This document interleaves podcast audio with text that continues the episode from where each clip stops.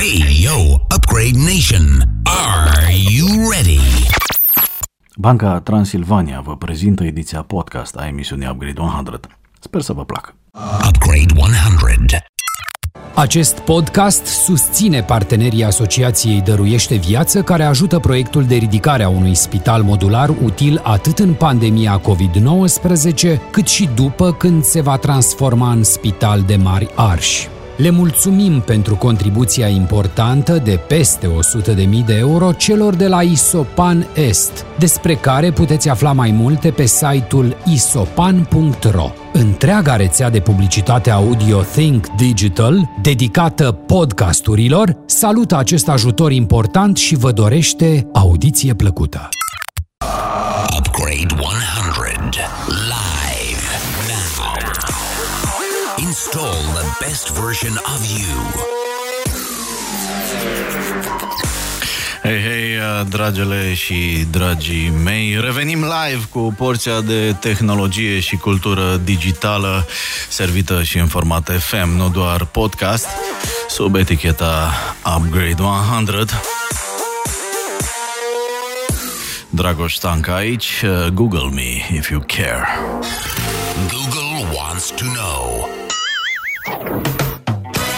Bill Gates uh, spunea în anii 90 că bankingul e necesar, dar băncile nu neapărat. A greșit el sau a fost uh, puțin grăbit cu predicția? Încercăm să dezbatem azi ideea chiar cu un reprezentant al companiei fondate de Bill Gates, alături de un banchier care vine din tehnologie, Azi vorbim deci despre digitalizarea sistemului financiar bancar. I hope you're ready. Ready? Ready? Steady? Go! Focus Pocus. Drop it like it's hot. Say what?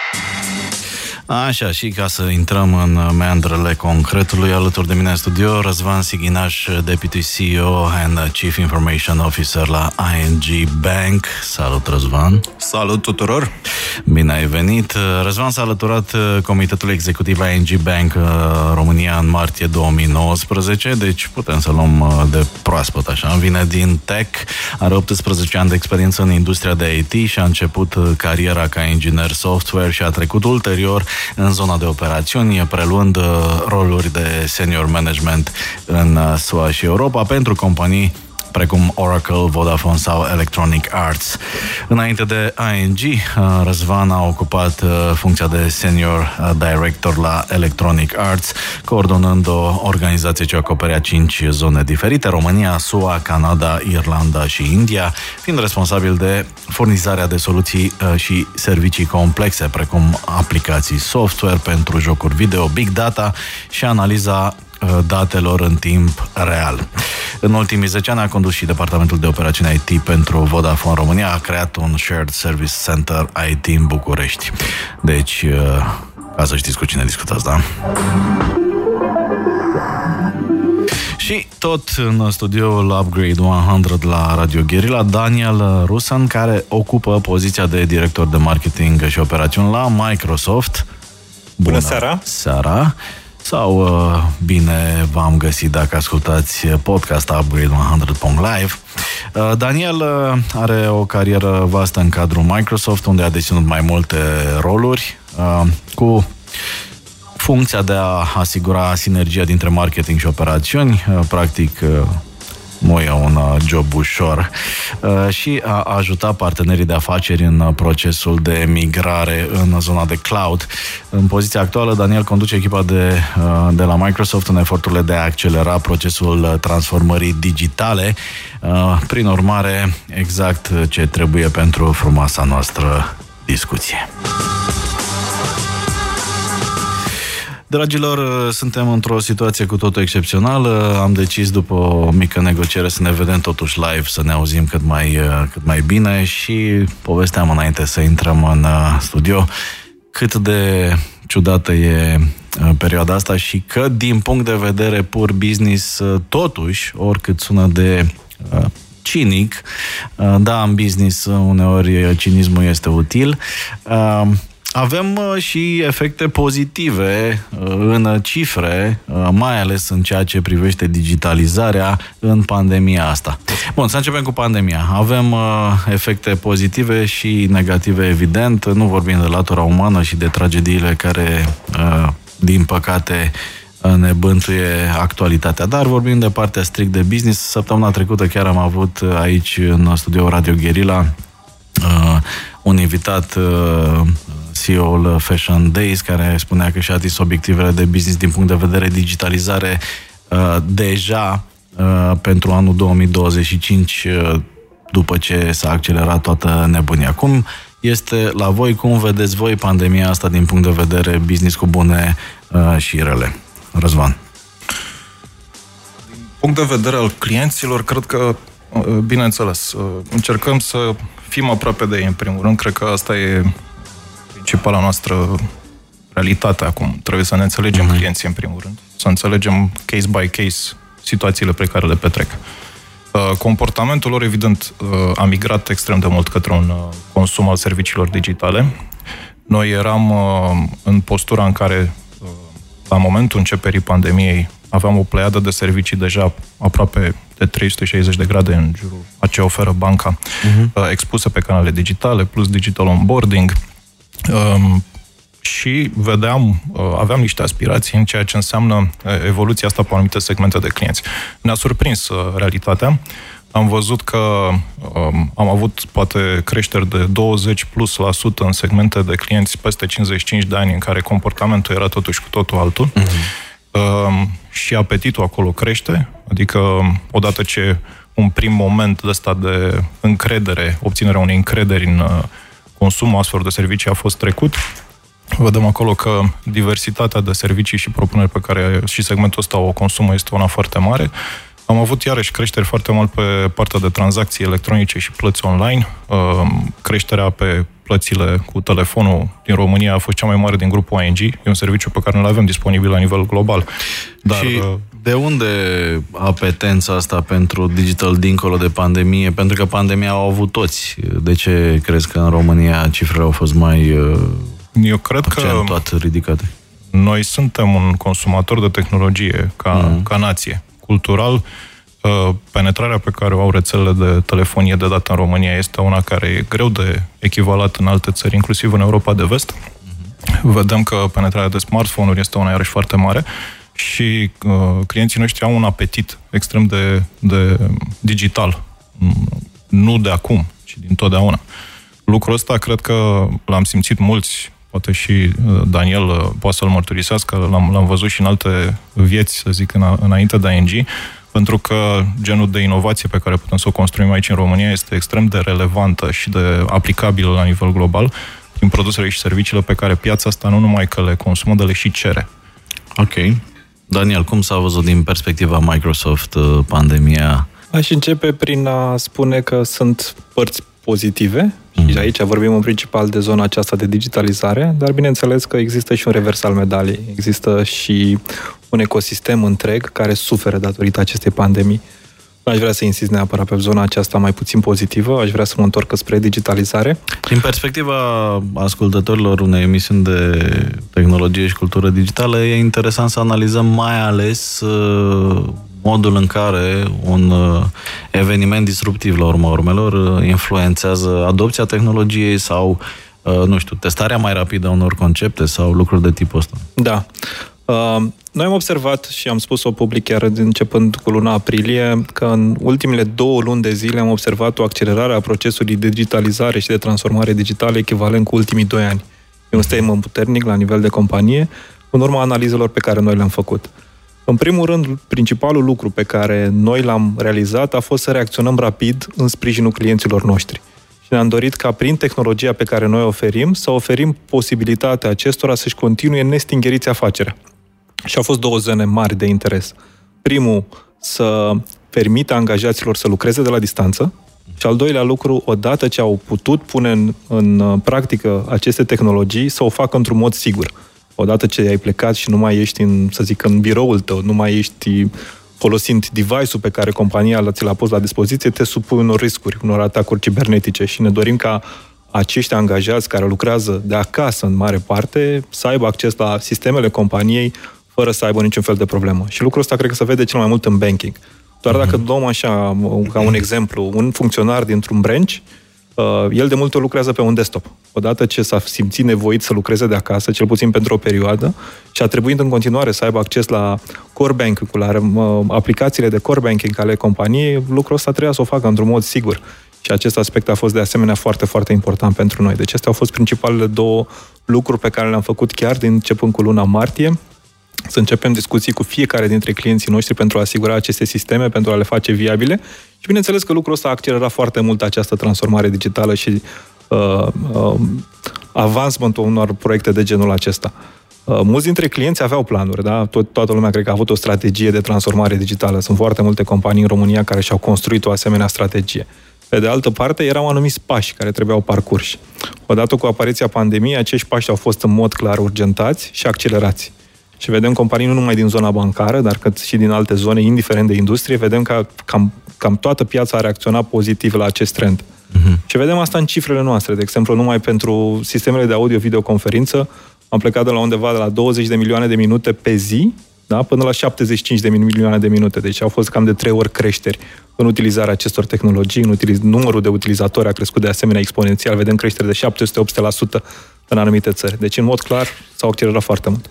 Ce e foarte interesant pentru mine, având privilegiu să mă întâlnesc cu mulți oameni uh, în poziții cheie, companii care se ocupă de tech, de digital uh, și așa mai departe, e că uh, se văd anumite trenduri comune, cumva foarte interesante. Și unul dintre ele este adopția tehnologică mai ales în grupe de vârstă care erau mai conservatoare cumva, de exemplu, inclusiv, nu știu, digitalizarea uh, forțată a sistemului public. Am avut aici discuții destul de avansate, chiar de două ori cu, cu Sabin Sărmaș de la uh, Autoritatea pentru Digitalizarea României.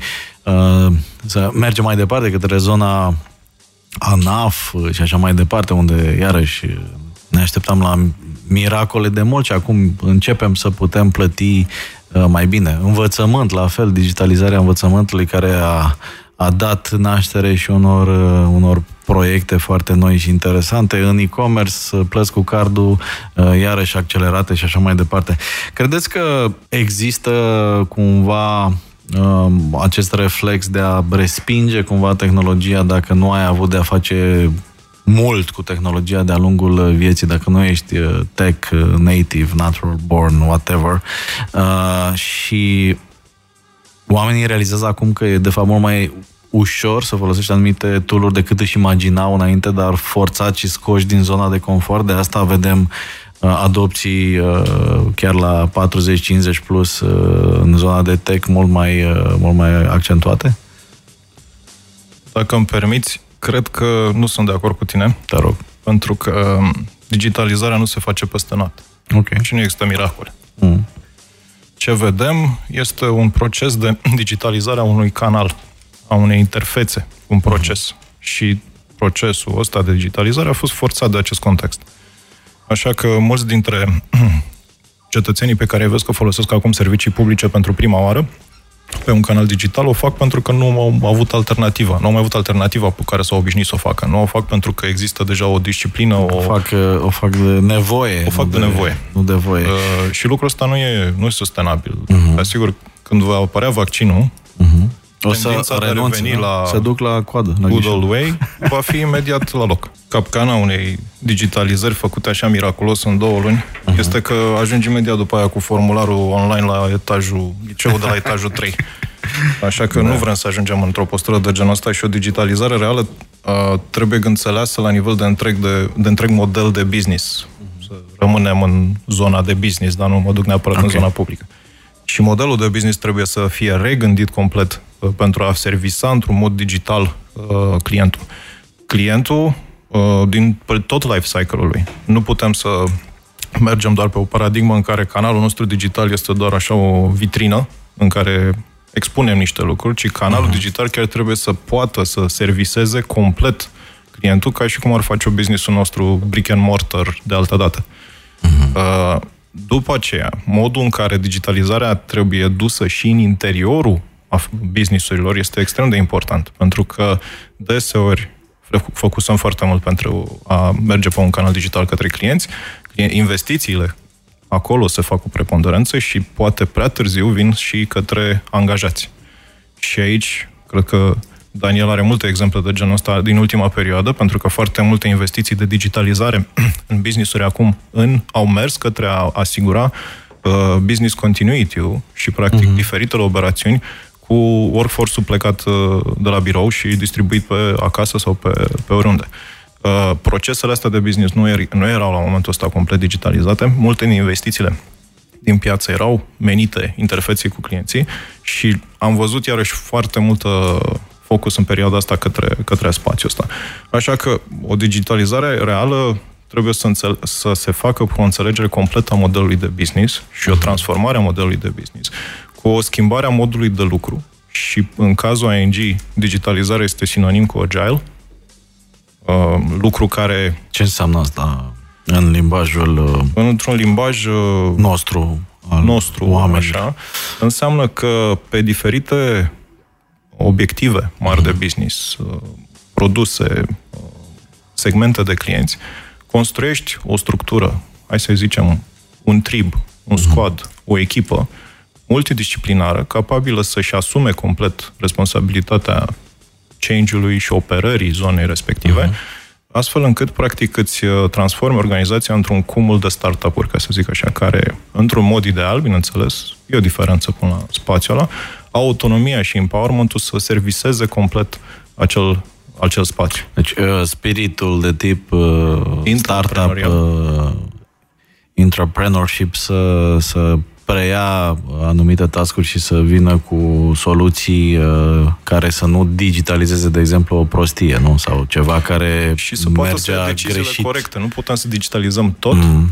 Întotdeauna trebuie să ne asumăm niște priorități Okay. Și genul ăsta de empowerment e absolut critic pentru, pentru a avea o strategie care, până la urmă, se și execută într-un mod sustenabil. Da, o să vreau să, să povestim puțin și despre atitudinea tip startup, dar și față de startup-uri a, a NG, uh, pentru că e un subiect uh, interesant pentru comunitatea Upgrade, uh, Upgrade 100 puțin puțin mai târziu. Uh, Daniel, din punct de vedere al Microsoft, ce înseamnă de fapt uh, acest buzzword uh, digitalizare?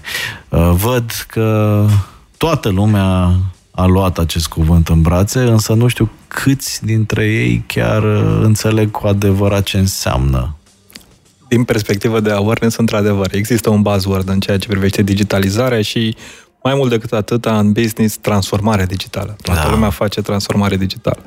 Transformarea digitală nu înseamnă neapărat să folosești tehnologie. Uh-huh. Da, sau nu înseamnă doar să folosești tehnologie. În primul e, rând, poți să folosești prost. Sau poți să folosești prost, exact. În primul rând, trebuie să schimbi procesele de business care uh-huh. guvernează folosirea acelei tehnologii.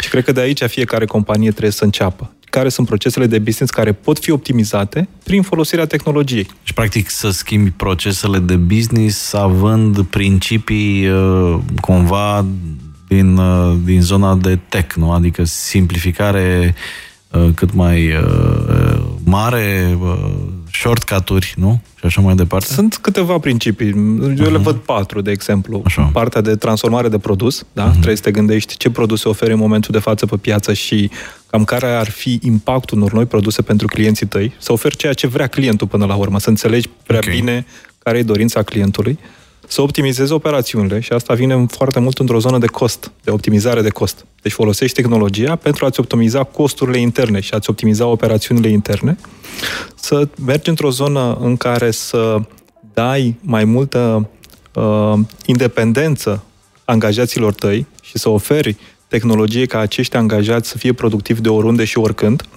Mhm. Vorbeam un pic mai devreme, Răzvan, de acest capitol, prin faptul că spunea, da, ok, mă digitalizez, dar dacă intern nu fac nimic, am, degeaba am lansat un produs care să fie competitiv, care să fie foarte atractiv.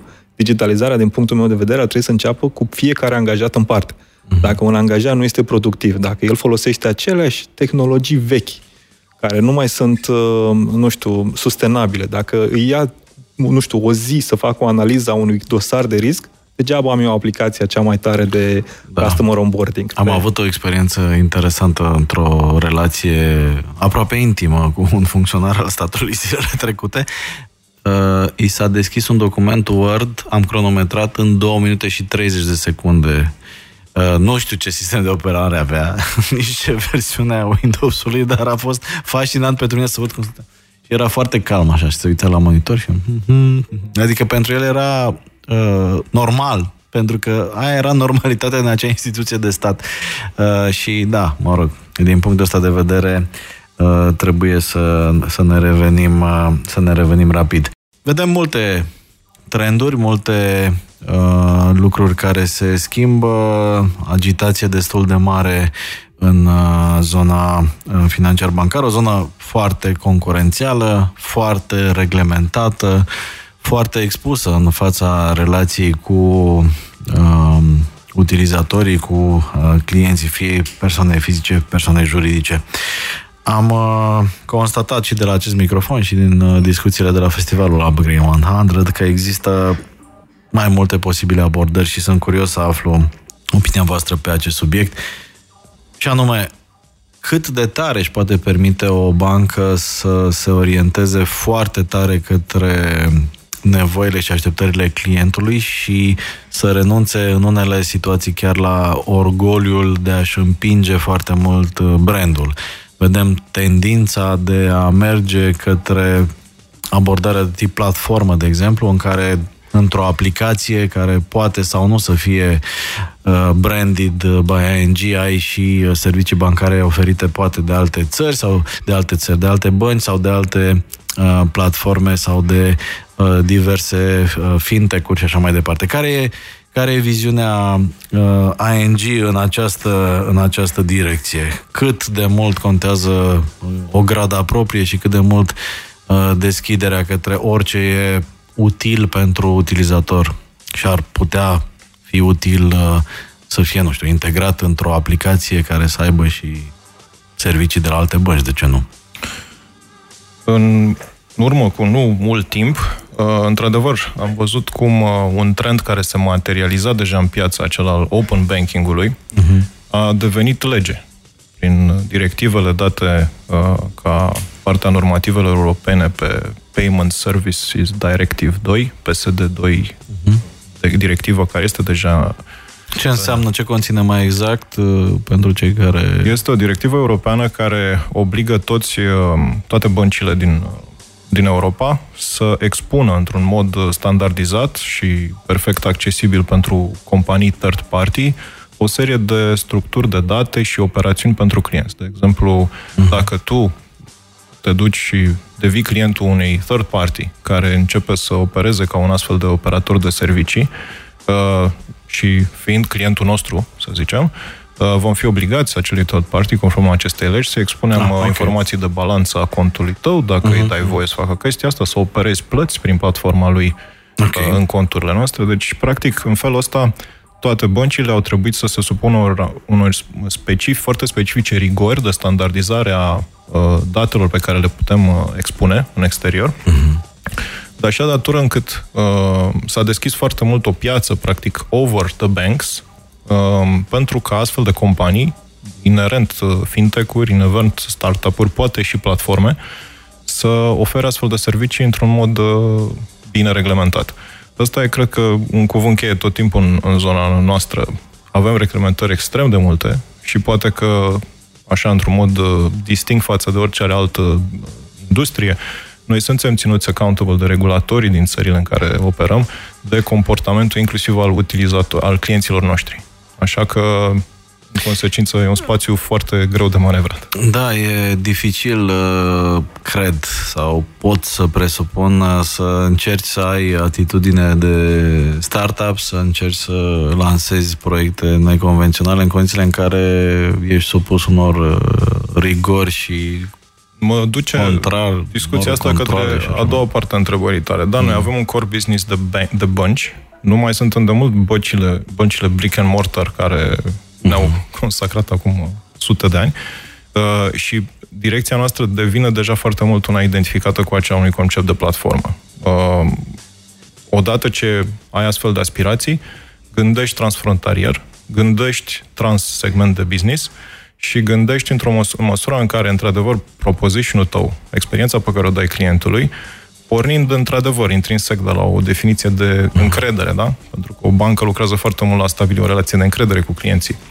Uh, plus o anumită flavor specific, cum e în cazul nostru acest uh, promise de take it on and make it happen, practic, uh-huh. uh, pe orice canal de oriunde, uh, în consecință și încerci să-l, să-l duci către alte direcții. Și pentru noi asta este un, uh, o direcție care e setată de vreo patru ani de zile de către CEO-ul nostru la nivel global. Investim extrem de mult în a ne extinde aceste capabilități. Uh, unele dintre aceste servicii sunt disponibile și în România, altele încă nu. Uh-huh. Uh, am avut niște uh, experiențe extrem de interesante când uh, acum un an de zile, în șase luni de zile, practic, am deschis o nouă bancă în Filipine, folosind exact de capabilitățile astea de platformă okay. pe care noi le avem. Uh, și în momentul de față, prin, uh, prin aceste capabilități și un ecosistem de parteneri, uh, operăm inclusiv și în România. Adică sunt uh, fintech-uri în România, uh-huh. e Dealwise, de exemplu, care este un spin-off din, uh, dintr-un concept pe care noi l-am, uh-huh. îl avem și acum în canalul nostru din Bazar, practic acel uh, core team care a construit bazarul pentru clienții ING România cu mulți ani în urmă, acum practic a evoluat într-un standard standalone. Bun, deci practic voi uh, încurajați uh, abordările de tipul uh, startup uh, incubat în, uh, într-o corporație de tip ING, uh, uh, Dealwise fiind un astfel de exemplu. E pentru un astfel de exemplu. cei care nu știu, este o aplicație prin care poți obține recompense uh, cashback, cum se numesc ele, uh, la achiziția unor anumite produse din uh, o rețea de Uh, parteneri, practic, uh, care lucrează, care e fostul ING Bazar sau nu are legătură neapărat? Conceptul e unul similar, e o evoluție mm. majoră de la acel concept și este un proposition standalone care va funcționa în talc. Practic, putem să ne așteptăm de la băncile viitorului să dezvolte diverse aplicații și servicii care folosesc doar cumva infrastructura și disciplina unei bănci, dar mm-hmm. merg în, într-o zonă mult mai foarte importantă, pentru mai cool, chiar dacă da. vorbești de un, de un alt spațiu comercial, mm-hmm. toate rigorile și modul de lucru specific oricărui sistem pe care l-am construit pentru banking purpose se aplică și în cazul lor. Uh, dar nu ăsta este singurul model de parteneriat, pentru că ăsta, da, e exemplu de incubare internă făcută spin-off. Uh, noi avem peste 160 de fintech-uri la care, cu care colaborăm în multiple alte forme, fie le finanțăm ca parte unor acceleratoare de business, uh-huh. fie cu unele dintre ele avem uh, tot felul de joint venture în, în tot felul de spețe, de exemplu. Nu știu, facem research în zona de automotive, avem deja uh, use case-uri cu branduri germane, mașini care își plătesc singură, uh, singure taxele pe autostradă, tehnologia mm-hmm. e a noastră integrată okay. în acele mașini. De, astea sunt câteva exemple. E un ecosistem în care nu poți să nu uh, operezi. Uh, odată ce, într-adevăr, digitalizezi uh, pest uh, the bare minimum, ca să poți să existe așa, uh, ai nevoie de înțelegerea unor segmente uh, de piață și a unor domenii atât de profund încât noi, ca organizație, nu putem neapărat să operăm on our own. Constatăm din lumea Big Tech, uh, mă uit uh, și spre Microsoft, dar mă uit uh, și spre monitoare unde avem WhatsApp de la Facebook, unde avem aplicații Google și așa mai departe. Impresia mea este că inclusiv conceptul de concurență a fost victima procesului disruptiv. Nu mai e clar unde începe și unde se termină concurența. Nu? Sunt anumite aplicații într-un ecosistem pe care le vedem în alt ecosistem să luăm uh, și deja banalul, uh, nu știu, Excel, care îl găsim în uh, orice computer Apple, lucru care odinioară era mai greu de, de conceput.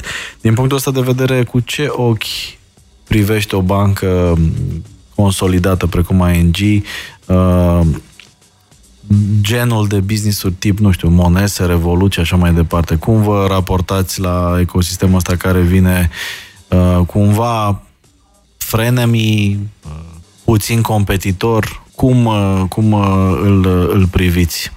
Înțelegându-ne clienții, mm. peste 50% millennials, evident că un astfel de player mm. are, are un apetit tracțiune mult mai mare într-un baza noastră de clienți decât poate în, bazele, în baza de clienți altei bănci. Uh-huh. Așa că, uh, da, cred că și nume ca cele care le-ai menționat și poate mulți alții care nu au nicio legătură cu uh, piața românească, pentru că ei pot să vină de absolut oriunde, uh, pot oricând să, să fie parte, să facă parte dintr-un astfel de, de, de pe ecranul unui telefonului un client al nostru. Uh-huh. Nu-ți arăt ecranul de la telefonul meu.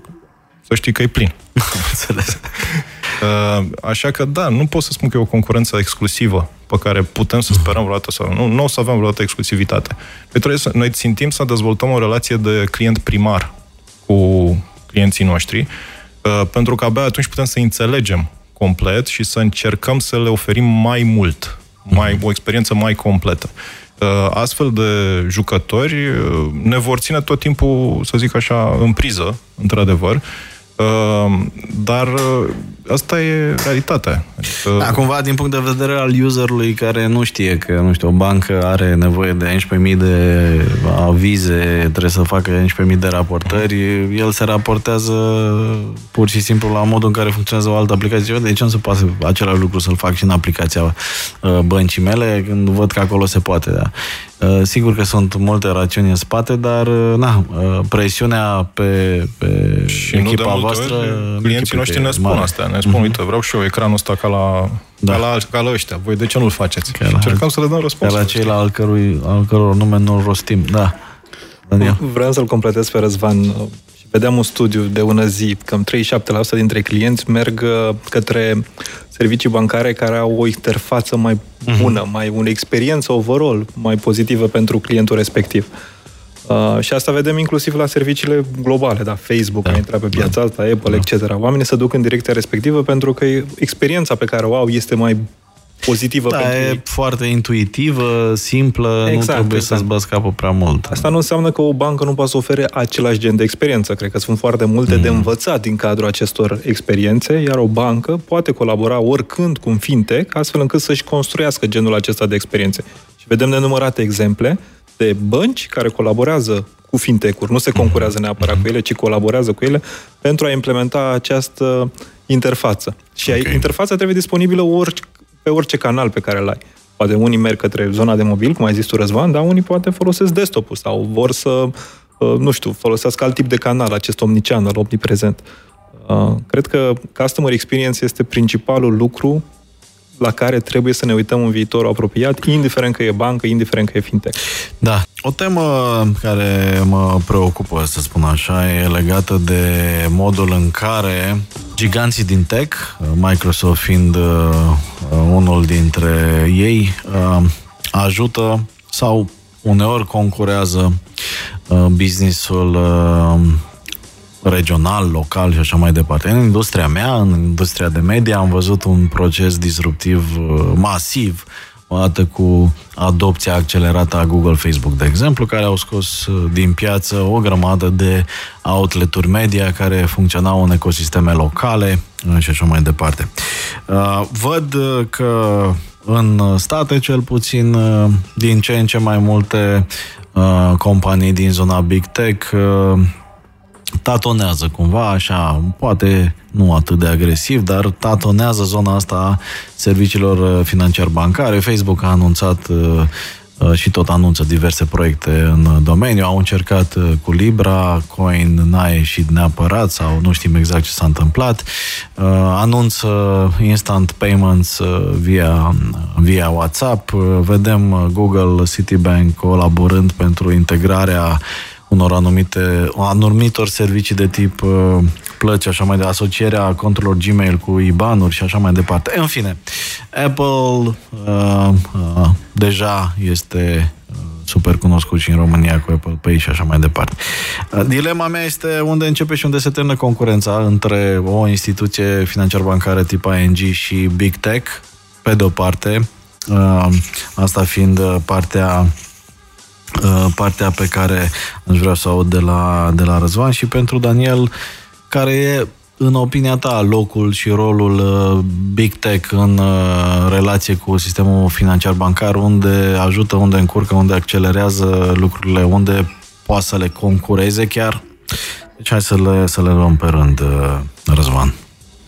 în mod evident, Microsoft pentru noi este un partener foarte important. Colaborăm și mm. local și global pe multiple uh, proiecte uh, de tot felul de uh, pe tot felul de spețe extrem de interesante din punct de vedere tehnologic, dar și business. Uh, cred că uh, blurriness-ul ăsta al barierelor uh, istorice între segmentele industriale e de mult uh, o realitate, adică nu știu dacă un uh, big tech sau un uh, startup uh, de cine știe unde, uh-huh. poate oricând să înceapă să oferă tot felul de astfel de servicii în România. În banking, în mod particular, cred că aspectul regulator este unul foarte important, adică există o multitudine de servicii pe care uh, încă nu poți să le oferi uh, just like that, doar uh-huh. pentru că poți. Pentru că nu e legal pe românești, Pentru nu? că nu e legal, uh-huh. da. Uh, pe scurt. Bine, Am mai văzut o... și abordări de genul... Asta nu e o garanție că cineva are un anumit spațiu comercial uh, pus deoparte. Uh, nou, în în nou procesul de, de, de disrupție, foarte des se întâmplă să se forțeze inclusiv limitele legii. Vedem cazul Uber, cazuri de tipul ăsta care, mă rog, au au și cei care îi contestă un, uh, un punct de vedere valid, pentru că... La Oricum ar fi, există un proces evolutiv care mai devreme sau mai târziu va fi și el legiferat. Uh-huh. Adică nu trebuie să ne, aștept, să da. ne surprindă că... Da. De obicei, tehnologia o ia înaintea o, legislației, o ia înainte și până, ales. urmă, da. până la urmă se găsește o formulă corectă uh-huh. ca uh-huh. realitatea să, să fie reglementată okay. și să fie uh, tot ok. Așa că uh, nu m-ar surprinde Microsoft să, să devină concurentul ING pe undeva. Da, zâmbeam când și... ai spus de parteneriat, că și în media, când a apărut uh, YouTube, de exemplu, toate televiziunile erau foarte încântate că poate să transmită online ieftin. Și după care a luat uh, toți banii YouTube publici. Și îți mărturisesc că tocmai această ipoteză pentru noi este una foarte importantă, pentru că realitatea e că mm. noi concurăm cu oricare dintre celelalte 10-12 iconițe pe care le ai pe telefon. Da, corect. Nu știu care dintre ei s-ar putea să-ți vină să-ți ofere serviciile mele la un moment dat. Uh-huh. Știu că, în consecință, eu am nevoie să-ți garantez o anumită experiență, să-mi creez o anumită relație cu tine, ca, la un moment dat, să, pre- să aibă o predilecție această relație decât un offering, nu știu, mai ieftin în primele 30 de zile de la Microsoft sau... Ok. Care e viziunea unui big tech uh, versus uh, the rest of the world? Pot să spun care e viziunea Microsoft în cazul acesta. Cred că ne diferențiem uh, față de ceilalți competitori ai noștri, competitori și parteneri ai noștri. Uh, în primul rând, uh, noi am stabilit o strategie și acea strategie spune că nu ne vom concura cu partenerii noștri. Acolo mhm. unde considerăm că există un business de parteneriat, nu vom face un serviciu care să concureze un partener. Pentru că asetul nostru principal, asetul Microsoft pe care noi îl oferim, este tehnologia și platforma de tehnologie. Odată ce acești parteneri și-au dezvoltat propriile aplicații și-au dezvoltat infrastructură folosind această platformă, pentru noi este un win major și impactul pe care tehnologia asta o, au pentru, o are pentru ei și mai departe pentru clienții lor, cred că este suficient pentru a păstra această relație de parteneriat. Acestea fiind spuse, că sunt foarte multe zone unde colaborăm cu băncile, atât din România cât și global, cum spunea și Răzvan. Uh, Vorbeam un pic mai devreme de acest customer experience, cred că este esențial și tehnologia și digitalizarea te, te ajută să obții uh-huh. sau să oferi un customer experience pozitiv pentru fiecare client. Pe urmă, chiar mai devreme dădeam acele exemple colaborare și productivitate pentru angajați. Absolut esențial. Este baza digitalizării oricărei companii. Trebuie să încep cu acest sistem pentru a uh, te asigura că există digitalizare, că există uh, un sistem care fiecare dintre angajați să-l folosească pentru a fi mai productiv și mai uh, eficient uh, când discută cu clienții. Lucrul al treilea, care cred iarăși că este esențial, este modernizarea sistemelor băncilor. Uh, acelea de core, de core banking, de payment, toate aceste lucruri, iarăși, avem soluții prin care le oferim către, către bănci pentru a efectua această modernizare. Spunea Răzvan mai devreme că există în continuare bănci și există care folosesc mainframe-uri, ceea ce din punctul meu de vedere este destul de dificil în momentul ăsta să accelerezi o soluție de transformare digitală din momentul ce core banking-ul tău, soluțiile, aplicațiile pe care tu le folosești în interiorul băncii sunt unele uh, vechi, foarte dificil de a fi uh, agil, de a avea un produs nou lansat pe piață într-un timp rapid. Și în acest, în acest aspect, consider că noile tipuri de tehnologii, cum ar fi banking as a service, de exemplu, reprezintă un atu. Microsoft fiind unul dintre, să zic, dintre furnizorii de platformă, dintre enablerii acestor tipuri de uh, aplicații bancare moderne, banking as a service. În momentul în care orice bancă poate să folosească un serviciu de core banking modular, în care poate să uh, uh, își lanseze un produs rapid pe piață, testează produsul respectiv și foarte rapid poate să-l și retragă fără a avea un cost uh, foarte mare. Deci poți să fii mult, mult mai agil pentru a testa și a vedea exact ce anume uh, doresc clienții tăi. Uh, ultimele două lucruri pe care aș mai vrea să le menționez uh, sunt sistemele de uh, criminalitate financiară. Da? Uh, cred că aici iarăși e mm. un, uh, un aspect important pentru fiecare bancă. Vedem că acest trend de uh, criminalitate financiară crește, iar băncile pot folosi sisteme inteligente, uh, folosind algoritmi de machine learning, folosind algoritmi de predicție, de inteligență artificială, pentru a înțelege comportamentul fiecărui client în parte și pentru a uh, preveni aceste atacuri cibernetice și aceste atacuri de criminalitate. Uh, vedem din ce în ce mai multe exemple când banca pur și simplu te notifică că deja a blocat preventiv anumite tipuri de atacuri. Nu mai trebuie să descoperi tu că ți-au dispărut niște bani din cart sau din cont. Pur și simplu banca te-a notificat și a spus, domnule, am văzut o tranzacție pe care noi o considerăm frauduloasă, am blocat-o, spune-ne dacă ai o altă părere despre tranzacția respectivă. Deci genul acesta de experiență cred că fiecare client îl caută, iar banca, folosind tehnologia, Microsoft poate să o pună în practică foarte, foarte rapid. Și ultimul lucru la care aș mai face referire în ceea ce privește folosirea tehnologiei de către bănci, îl reprezintă managementul riscului. În general, băncile sunt risc mhm. advers, adică nu prea le place riscul și caută în permanență soluții pentru a mitiga acest risc. Iarăși, folosind sisteme de inteligență artificială și de machine learning, pot înțelege mai bine comportamentul unor clienți, comportamentul unor tranzacții, ce se întâmplă pe piață, ce se întâmplă în jurul lor, astfel încât să diminueze acest uh, tip de risc. Doar dacă facem referire la un sistem de customer onboarding, zicea de mai devreme Răzvan, un sistem de customer onboarding, în momentul când uh, uh, digitalizezi un astfel de proces, așteptarea clientului ca dosarul lui să fie aprobat instant. Da? Îți faci o poză cu buletin, cu telefonul pe la buletin, ai trimis-o băncii respective și te aștepți ca în două ore cardul tău de credit să fie aprobat. Da? Există un proces în spate de management al riscului. Trebuie analizat acel client.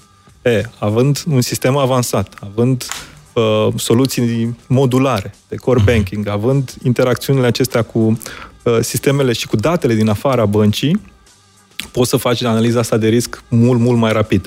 Vedem okay. bănci în România care au apelat la fintech-uri, care au uh, pus în practică aceste tipuri de sisteme și un proces de aprobare a unui credit care dura poate 3-4 zile înainte, acum durează 15 minute. Deci în 15 minute tu ai un credit fără ca să calci într-o sucursală de bancă, ci pur și simplu fully digital. Aici cred că este rolul tehnologiei și aici valorificăm noi foarte mult colaborarea și parteneriatul pe care l-am construit cu, cu băncile. Sunt curios să aflu de la invitatul nostru de la ING care este atitudinea băncii față de noile tehnologii de tip blockchain. Poate și ceva despre cryptocurrency dacă e voie. Așa. Blockchain-ul este unul dintre subiectele noastre și de research și de parteneria cu diferite fintech-uri. Uh-huh. Bineînțeles, aplicabilitatea la care ne uităm foarte mult este cea în zona de securitate, uh, cea în zona de uh, stocare uh, distribuită a diferitor modele de date uh, și poate alte use case-uri similare, dar nu în zona de cryptocurrencies. Ok. Tot pentru ING, o altă întrebare, alt ascultător. Aș vrea să aflu o viziune din interior atunci când lucrurile nu merg bine. Care e managementul crizei într-o situație în care, de exemplu, cade aplicația ING? Cum uh, răspunde banca valului de nemulțumiri uh, și cum se rezolvă problema din punct de vedere management, având în vedere poziția invitatului dumneavoastră? Cred că uh, în momentul în care devii o organizație atât de digitală pe cât suntem noi, tehnologia devine parte din modelul de business. Tehnologia uh-huh. automat este mission critical. Da? Dacă o aplicație nu funcționează, businessul tău nu funcționează. Plus că uneori nu funcționează nu din cauza ta, poate e un provider, poate e un terț, dar clientul tot pe tine te Contabilitatea e a mea. Da? Așa da. că, uh, evident, situații de incident uh, pot să apară. Important este să fim pregătiți pentru ele investind constant în uh, reziliență, în securitate, în a ne reduce datoriile tehnologice pe care le avem, în a face tot felul de verificări, audituri, niciun fel de rabat de la calitate. Uh, cu toate astea, chiar și atunci, mai pot apărea situații excepționale pe care chiar vreau să vă mărturisesc și eu și toată lumea din bordul local, când apare o astfel de problemă, suntem 100% implicați în rezolvare. Ce e mai important într-o situație de genul în care n-aș vrea să mă găsesc niciodată? Nu știu, comunicarea cu clienții, rezolvarea ultra rapidă a problemei?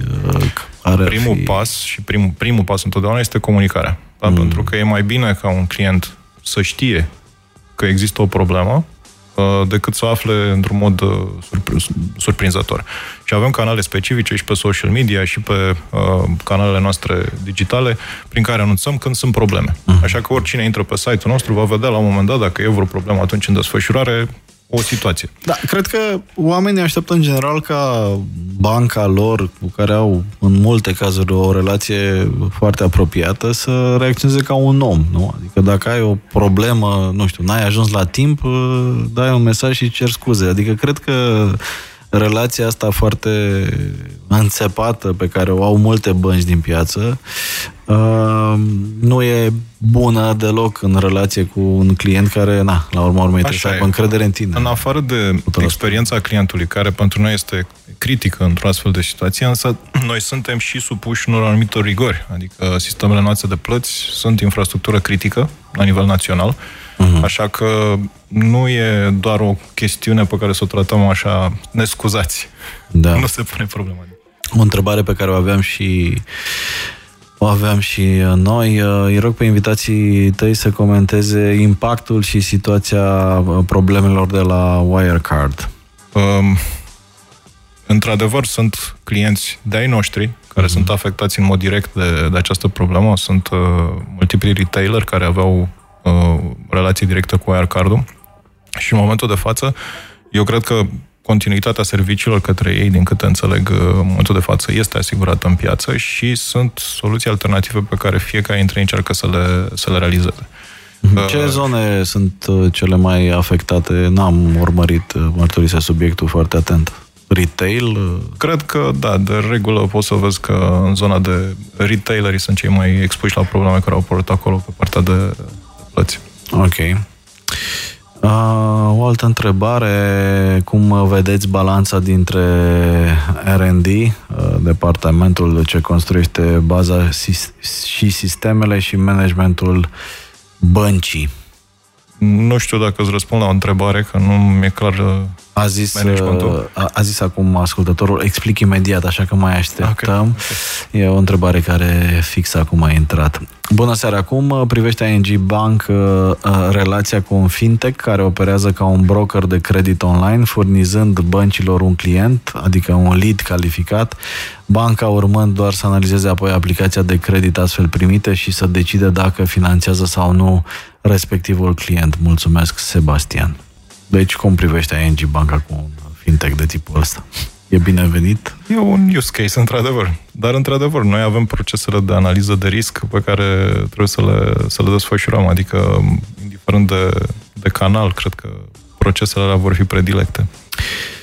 Vin în continuare întrebări. Microsoft uh, nu este tocmai prietenos cu soluțiile de la alți dezvoltatori care vin lângă aplicațiile lor, în opinia mea. De exemplu, programul pentru semnătura electronică sau pe care programele Office uh, încearcă adesea să-l dezactiveze, se încarcă foarte greu din acest motiv. Care ar fi explicația?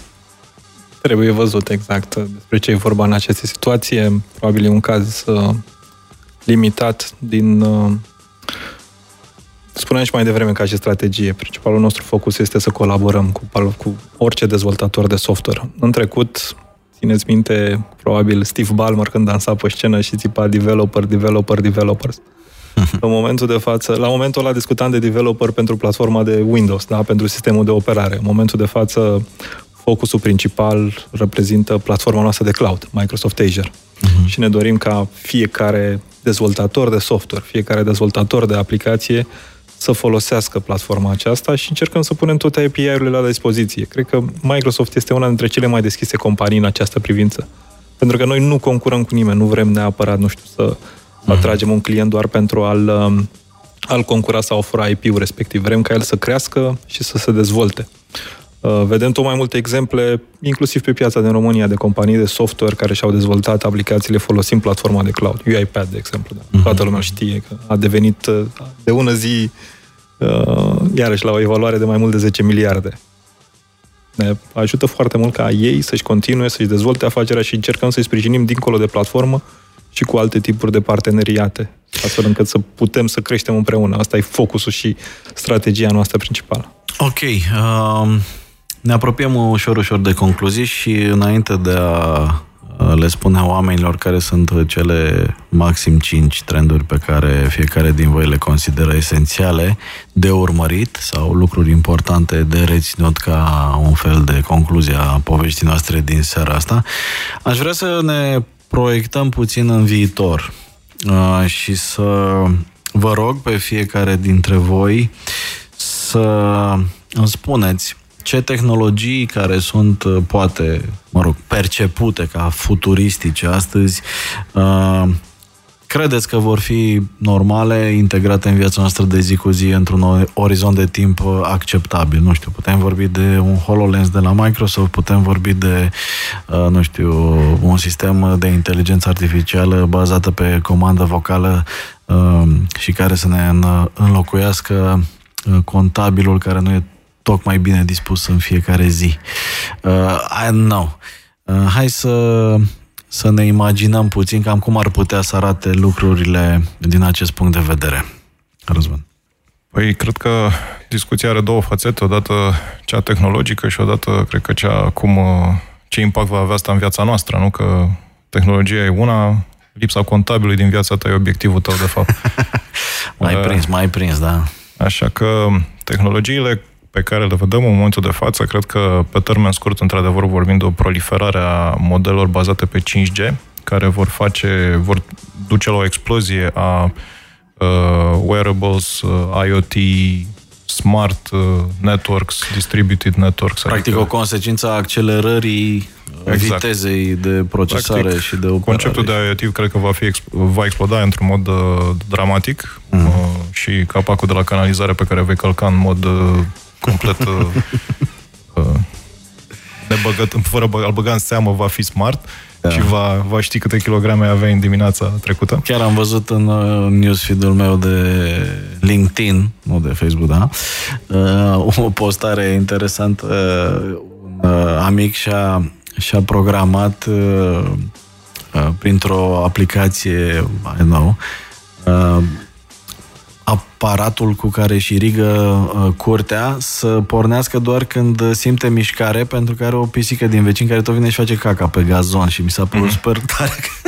Practic, până unde s-a dus cu automatizarea procesului, știi, pe genul că i s-a pus lui pata pe motanul vecinului și a automatizat aici, de fiecare dată când apare respectivul animăluț, pam, primește un jet de apă. O idee foarte bună.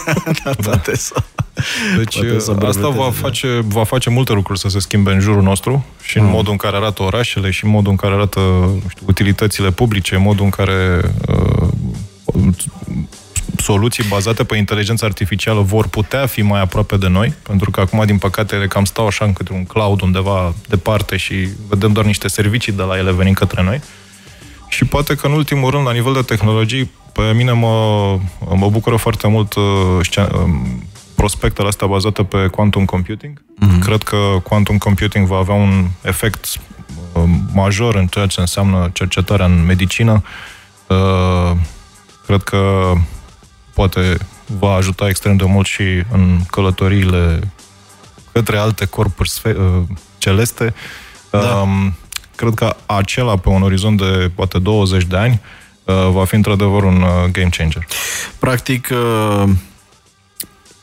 și uh, 5G-ul și Quantumul au uh, quantum computingul au practic uh, o rădăcină comună în uh, mărirea exponențială a vitezei uh, prin care putem să tranzacționăm date sau putem să procesăm lucruri, pentru că pentru ascultătorii care prin absurd nu știu, uh, la quantum computing vorbim de viteze de procesare de peste 100 de milioane de ori mai, mai, uh, mai mari decât uh, computerele binare cu care, cu care operăm acum. Nu vreau să-mi imaginez ce poate să fac un uh, quantum computer, computer sau o componentă de tip quantum computing când poate, nu știu, 20-30 de ani sau poate mai repede va ajunge să fie accesibil, nu știu, unui om de rând care poate nu va Uh, inova în sensul să alunge motanul vecinilor, dar în a se teleporta pe, pe Venus sau cine știe. Așa. Din punctul ăsta de vedere, cum se vede de la Microsoft uh, viitorul? Că voi uh, sunteți destul de avansați. Mi-aduc aminte într-o într-o călătorie exploratorie cu vreo 10 ani să tot fie în Silicon Valley. Am vizitat un un laborator Microsoft unde erau niște lucruri absolut fabuloase deja de pe atunci. Aveți în continuare dezvoltări uh, wow și sunt uh, curios să aflu cum aveți treaba. Uh, da, procesul de investiții în zona de R&D continuă, ca și procent din total de venituri, cred că Microsoft se clasează în primele companii din lume din punctul ăsta de vedere. Uh, acum, ca să continui ce spune Răzvan, că el a vorbit mult despre viteză, ideea ce faci cu viteza asta, la ce te ajută și cred că un aspect foarte relevant pentru, atât pentru consumator, dar mai ales în zona de business, îl reprezintă datele. Uh-huh. Toată lumea spune data is the new currency. Da? Cu cât ai mai multe date, cu atât ești mai uh, bogat din perspectiva de a înțelege ce se întâmplă în jurul tău. Și cu toată această putere de calcul, cred că cea mai bună aplicabilitate este să înțelegi datele odată că poți să le colectezi mult mai rapid, fie că e vorba de o mașină, fie e vorba de un device IoT, fie e vorba de un uh, ATM până la urmă, dacă mergem în zona de banking, culegi aceste date cu o viteză foarte rapidă și le procesezi foarte rapid și atunci ai insight-uri care să te ajute pe tine să iei decizii de business mult, mult, mult mai rapide. Cred că aici este cheia uh, dezvoltărilor ulterioare. Să dai putere fiecărui individ să ia o decizie foarte, foarte rapidă. Și acum continuăm pe exemplu pe care l-ai dat tu mai devreme vis-a-vis de zona aceasta de IoT. În momentul ăsta avem tot felul de brățări, de ceasuri și tot felul de device-uri care ne spun cât de sănătos mâncăm, cât de sănătos uh, uh, ne conducem viața, cât de mult uh, facem sport, etc. Dar niciun device de genul acesta nu ia o acțiune. Și făceam o glumă la un moment dat că o să ajungem într-o lume în care device-urile vor analiza aceste date pentru tine și vor lua deja o decizie sau cel puțin îți vor propune. Adică, de exemplu, o să-ți comande la prânz uh, ceva fără să te mai întrebe. Să-ți încuie frigiderul. Sau să-ți încuie frigiderul, cred că asta este cea mai, cea mai viabilă. Vede când ziua respectivă nu ți-ai făcut pașii sau nu te-ai dus la sală, că tu duci acasă, tragi duci la frigider, E sfat, nu, nu doar atât, să-ți cuie frigiderul, să-ți suspende contul ING ca să nu poți să te duci să cumperi nimic. Da? Exact, exact. Ei, da. Aici cred că aici îl reprezintă viitorul inteligenței artificiale. Înțelegerea acestui acestei cantități uriașe de date pe care o generăm și o construim în fiecare zi și de a ne pune la dispoziție niște acțiuni viabile pentru noi, fără ca, nu știu, să, să mai fie nevoie să petrecem mult timp, ci pur și simplu să avem o acțiune pe care putem să o facem foarte rapid. Da, cu, cu precauția aferentă să nu delegăm totuși Nu cred că ne vom duce în, în SF deocamdată, cel da, puțin. Iată, multe mesaje la partea asta. Se pare că ascultătorii noștri sunt foarte preocupați de viitor ne spune cineva, citirea undelor cerebrale cred eu că va fi o cheie pentru care va redefini interacțiunea cu computerul și cu orice tip de aplicație, inclusiv uh, bancară, uh, și care va face customizarea uh, incredibil de rapidă. Cineva ne spune Yuval Noah Harari spune deja că algoritmii ne vor spune și cu șanse mai bune de a nimeri persoana potrivită cu cine să ne căsătorim. E, am o veste. Uh, deja peste, dacă nu mă înșel, 55% dintre cuplurile mai tinere de 35 de ani uh, se formează având la bază o primă interacțiune digitală, fie că vorbim de Tinder, fie că vorbim de Uh, diverse aplicații de social media, unde rolul inteligenței artificiale pentru matchmaking este deja foarte, foarte important și o să vedem asta cu siguranță întâmplându-se și în viitor. Haideți, vă rog, să încercăm să îi ajutăm pe cei care ascultă producția asta să rămână cu uh, niște idei principale cumva din, uh, din povestea noastră din, uh, din seara asta și rugămintea mea pe care am avut-o și la începutul emisiunii este hai să vedem nu știu, 4, 3, 5 trenduri sau lucruri importante pe care fiecare din, din voi consideră că ar trebui să fie notate pe carnețelul imaginar așa la finalul uh, dialogului nostru. Cine vrea să se încumete, să înceapă? Hai, facem câte una așa? Una da, da, da.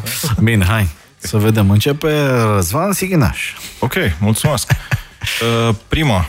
Uh, vorbim de digitalizare. Digitalizarea uh-huh. este un model de business nou, este o cultură organizațională nouă, este un mod de operare a businessului nou. Nu este doar un canal.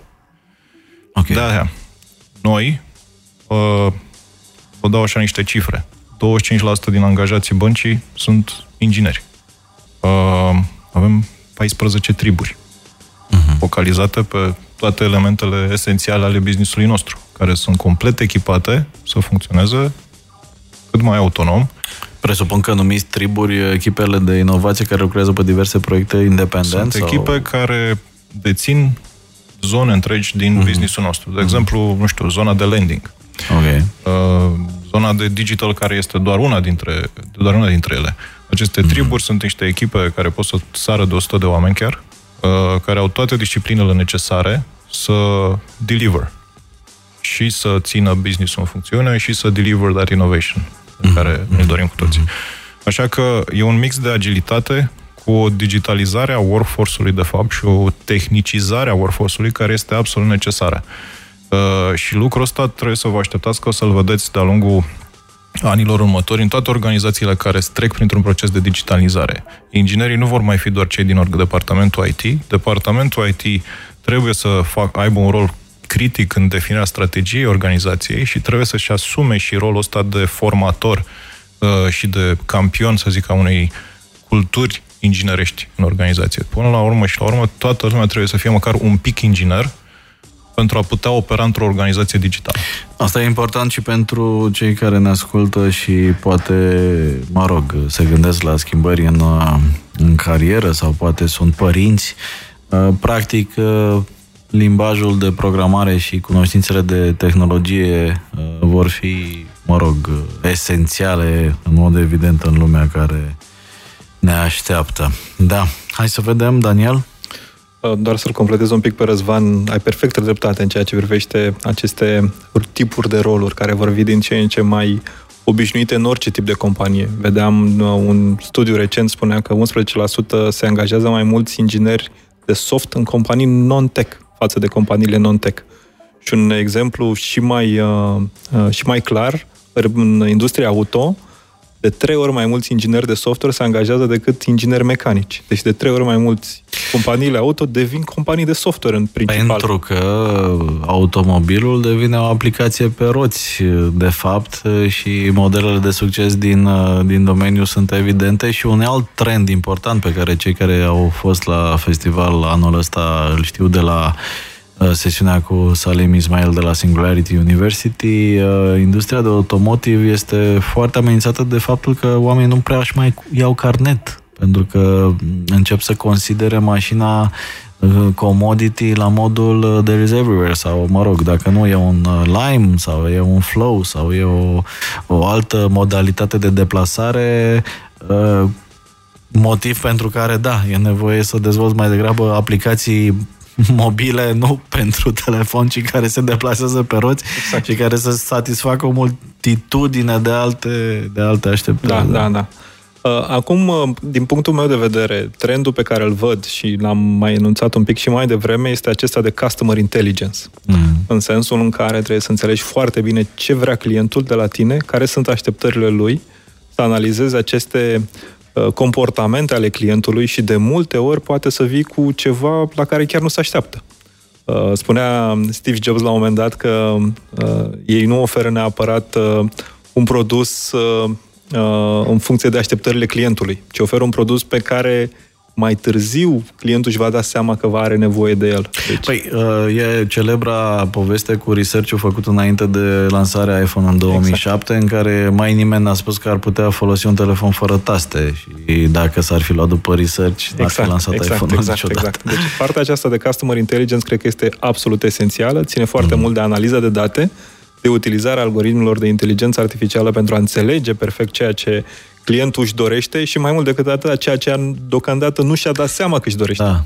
Prin uh, citirea corectă a comportamentului, a lucrurilor pe care le caută, le spune sau uh, așa, se pot determina niște lucruri. Am avut chiar acum două săptămâni uh, o emisiune pe care o recomand celor care ne ascultă, uh, în care am dat exemple inclusiv de lucruri uh, inimaginabile de creat prin inteligența artificială, cum ar fi muzică, de exemplu. Am avut o întreagă, o întreagă emisiune în care toată muzica, inclusiv făcând sacrilegii de tip Nirvana sau Metallica, a fost pleiată de algoritmi care încep să fie din ce în ce mai bună ce fac. Dar ca să completez ce ai spus tu, acum în urmă cu 2 ani de zile am adus un proiect interesant în România pe care l-am făcut chiar alături de cei de la ING, de ING Olanda, se numea The Next Rembrandt. Mm-hmm. Și era următorul tablou pe care Rembrandt îl pictează, folosind inteligența artificială. Da. Și pur și simplu experți care au analizat cele două picturi, trecând pe la de vechime, de... Da.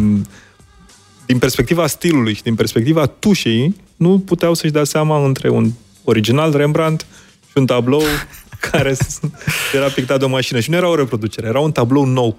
Deci okay. un nou tip de portret făcut de, de, de mașină, care era perfect în linie cu ceea ce picta Rembrandt. Ia să vedem ce ar mai trebui reținut. Mai avem vreo două minute, așa?